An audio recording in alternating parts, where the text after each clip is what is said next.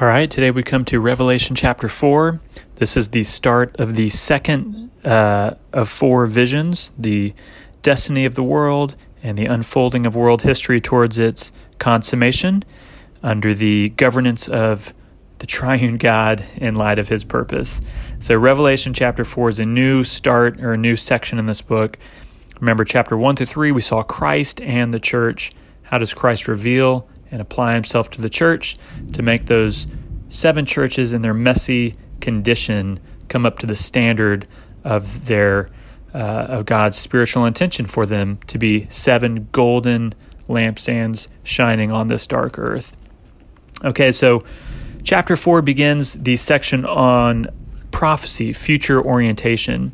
And before we start to get into all the details, chapter 4 and 5 zooms out to give us a very encouraging and awesome vision of God's throne. So we are entering the throne room of the triune God in chapter 4. And then chapter 5, don't miss tomorrow, Christ, the Son of Man, Jesus Christ, will enter that scene and take up his seat on that throne and begin to execute the will of God. So, chapter 4, though, is in a sense a vision spanning all the way back from eternity past right up until the moment of Christ's ascension. So we are getting a glimpse of, in a sense, you could say, the steady state of God's heavenly throne room. What is it like in heaven around God's throne from the beginning of, you know, in a sense, creation of angels, even before the world, all the way up, right up into the point of Christ's redemption and ascension as the Son of Man? What does it look like? What is that heavenly scene? What is it? Well, that's what chapter 4 shows us. And it's important that this chapter precedes this long section, the main section from chapter really 4 through 20, with 17, 18, 19, 20 as a kind of a uh, parentheses on Babylon. But what is the destiny of the world? Um, what does this vision of the destiny of the world start with? It starts with a vision of God's supreme authority and rule and uh, um, uh, omnipotence and power and control of the situation, God's sovereign operation and administration in light of his purpose. So when we're in the throes of human history, sometimes we wonder is God here? Where is God in the pandemic? Where is God in this and that? Well, God is on the throne. And that's what chapter 4 shows us. And we need to be able to see through whatever current uh, world upheaval situation we may find ourselves in we need to see through those dark clouds, pierce through above them to find the pure, praising scene around the throne of God. So, no matter what happens in our life or in human history, the throne does not change. And the throne of God is really the center of God's administration. So, this book, this chapter mentions the throne again and again and again, 12 times. So, that's where we're starting out in this chapter. And as we get into this chapter, I just want to make three simple points to help us get a, get a handle on this chapter, let's look at the throne, the will, and the spirits. Okay, the throne, the will, and the spirits. Notice plural. We'll, we'll talk about that. This is going to be in verse 2, verse 11, and verse 5. So we want to see the connection between these three points in this chapter the throne of God, the will of God, and the seven spirits of God. Okay, this chapter is obviously centered on the throne. If you read carefully, you will notice preposition.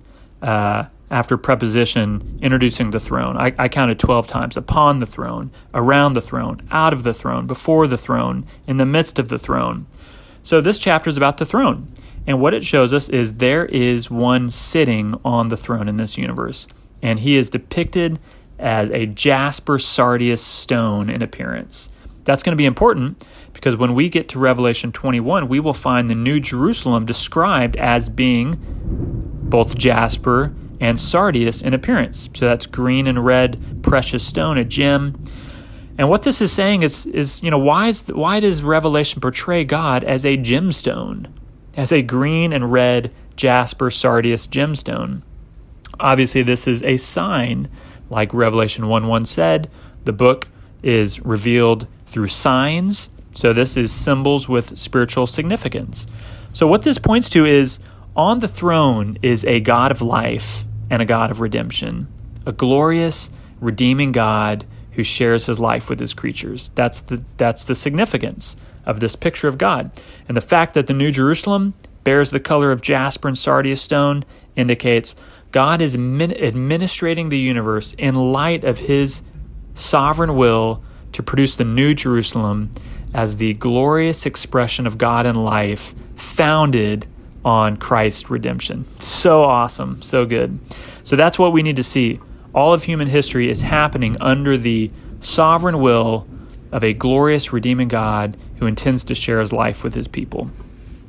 Now, the very last verse, verse 11, um, says that God is receiving unceasing praise. So, what is, what is the throne room of God in heaven like from eternity past to eternity future?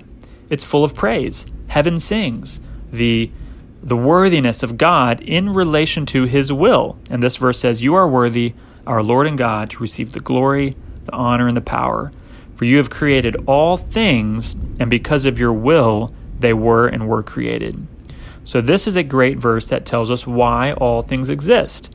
They exist because of God's will. So, creation can only make sense in light of God's prior will. Creation as a theater, a setting on which God uh, enacts the play of redemption and salvation, which are according to his will. Okay, well, what is God's will? In light of this book, we've already seen God's will is Christ and the church that will end up as the New Jerusalem. And when we end the book, we find that throne of God is no longer in heaven, it is dwelling in the center of the city, New Jerusalem. And this shows us that God's will is to dwell with his people, to move out of just the loftiness of the heavens, and to take up residence in the midst of his people in oneness with them. And so we will end up with Christ in the church, God dwelling among men, and the Spirit in the bride. So God's will is to build the church as his eternal habitation, to marry the church as his bride, to be expressed in the church as a living city teeming with divine human life. It's awesome. Lastly, verse 5 Before the throne are seven lamps of fire uh, burning before the throne, which are the seven spirits of God. So, seven spirits of God should catch your eye.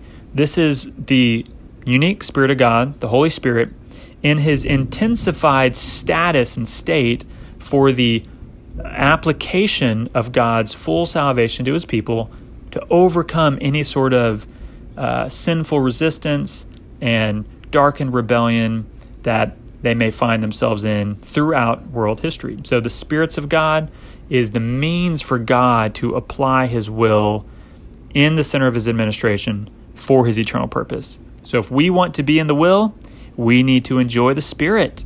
The seven spirits is God's powerful spirit to overcome any resistance in our life. So whenever we see uh, sin, rebellion, whenever we're discouraged with how we're doing, that should be a reminder that before the throne, right in front of God's administration, are the spirits. And those spirits are sent forth to accomplish God's will in our life. Okay? So, this is just a little glimpse of chapter 4, setting us up for this major section of the book. What we see is before we get into the, the storm of history and the, uh, the ups and downs, we need a clear vision. There is one on the throne, and he is faithful, and he is sovereign, and he is uh, purposeful, and he will not be defeated, and he's being praised for the worthiness that he deserves in light of his creation and his uh, intention exhibited in his will, and the Spirit is there to apply it to us to make it real. So let's go into this middle section with this vision of the throne room of God, the will of God, and the spirits of God carrying out that divine intention.